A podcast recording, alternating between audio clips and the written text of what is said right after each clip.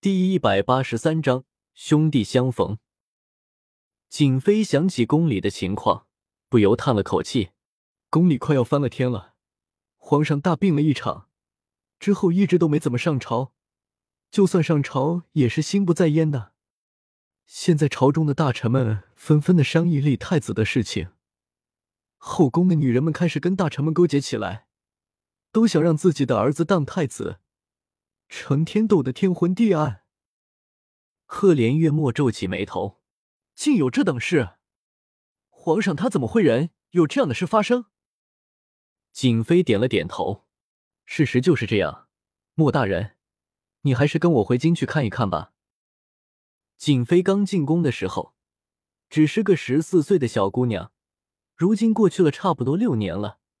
当年顽皮的小丫头，长大了。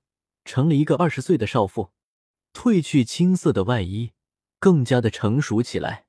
然而六年的时光磨灭了很多，留下的只有他对皇上的情谊。早在那个新婚之夜，他就爱上了他，哪怕他每次对他笑得很敷衍，哪怕他总是用各种借口决绝他的接近，哪怕他晚上抱着他的时候会叫着别的女人的名字。他就是这样义无反顾的陷了进来。这样的男人，有着精深的智慧，无边的胆略，俊美的容颜，精壮的体魄。胡国的男人们，在他的面前顿时黯然失色。就连那个做大王的大哥，也比他逊色半分。这样的男人，如何不让人迷恋？在这个纷乱的当口，别的嫔妃有儿子的。纷纷为自己的儿子谋划着，没有儿子、有女儿的，也在费尽心思的想要在朝中找个得力的女婿；无儿无女的，则费尽心思的收敛宫中财富。只有他景妃在为了皇上奔波，为了皇上着想。景妃与月末一人一匹快马，马不停蹄的往皇宫赶去。晚上天黑透了的时候，皇宫的偏门处。两个人影进了皇宫，景妃带着梳洗了的、穿着太监衣服的赫连月末，走向勤政殿里最僻静的地方的一个房间。房间里灯火摇曳，映射出一个憔悴的人影。他就在里面，已经待了好久了，始终不肯出来。我只能送你到这个地方，你快些进去看看吧。景妃说完，便转身走了。赫连月末抬起脚。一步步走进了那个房间，终于，那个魂牵梦萦的女子出现在眼前。只是她睡得太安静了，一动不动的。月末忍不住伸出手去摸了摸她的脸庞，可是触手冰凉一片。他心下一惊，接着又探了探鼻息，顿时整个人呆住，心里顿时明白了：为何皇上大病一场，又为何无心顾及朝堂与后宫的事情？原来如此。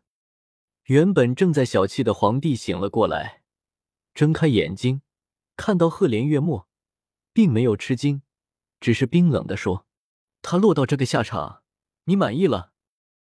你这是什么意思？他从沈园回来的时候还是好好的，我倒是想问问你，你到底对他做了什么？你当初若是不纠缠着他，我如何会冷落他？他也不会远走高飞，这一切都是因为你。”沉默了许多日的皇帝终于开口说话了，尽管这话说出来是用来骂人的，月末也不甘示弱。你还好意思说，当初谁让你娶锦绣公主的？是有人把刀架在你的脖子上逼你了，还是怎么的？你自己做的事，不要把错都推到别人的头上。皇帝多日的不快，今天终于找到了出口。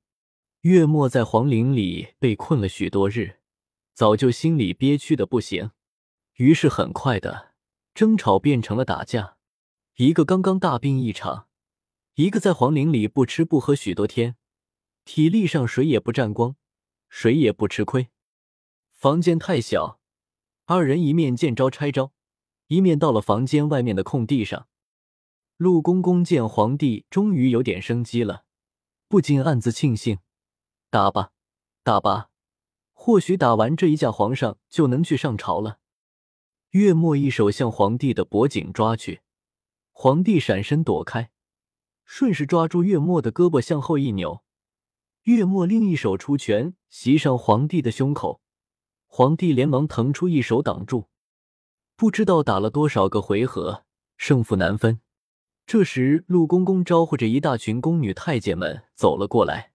皇上，莫大人，这都打了半个时辰了，奴才料想主子定是累了，特地吩咐司膳房准备了这些酒菜，不如都摆出来，主子们看着哪样顺眼就吃哪样。宫女太监们一阵忙活，不一会儿，一桌规模不小的御膳。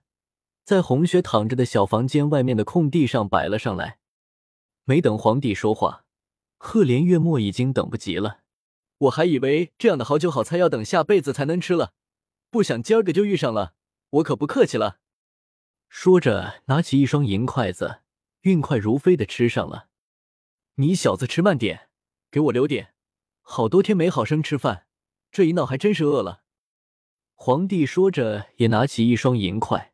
吃了起来，陆公公在边上看着，激动的流下泪来，自言自语的说：“过去了，总算过去了。皇上肯吃饭，就什么事都没了。奴才就知道，天大的祸事都难不倒皇上。”皇帝与月末一顿饱餐之后，这才喝起了酒。满桌的菜肴已经撤去，摆上了一张小鸡。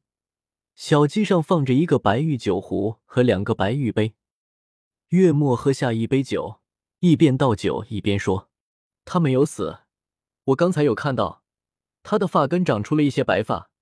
我记得出沈园的时候，他的头发全是黑的，按照新长出来的白发的长度来算，是这一两个月新长出来，他一定没有死。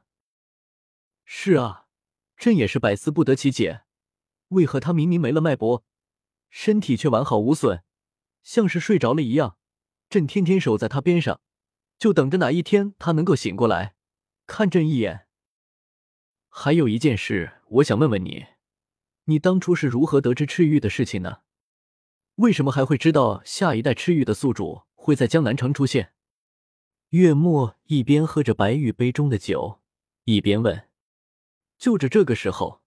左小禅端着一个放着酒壶的托盘，在二人的不远处站定。他本是来送酒的，可是听到“江南城”三个字的时候，他不由停住了脚步，因为他从小在江南城长大，这个地名他太敏感了。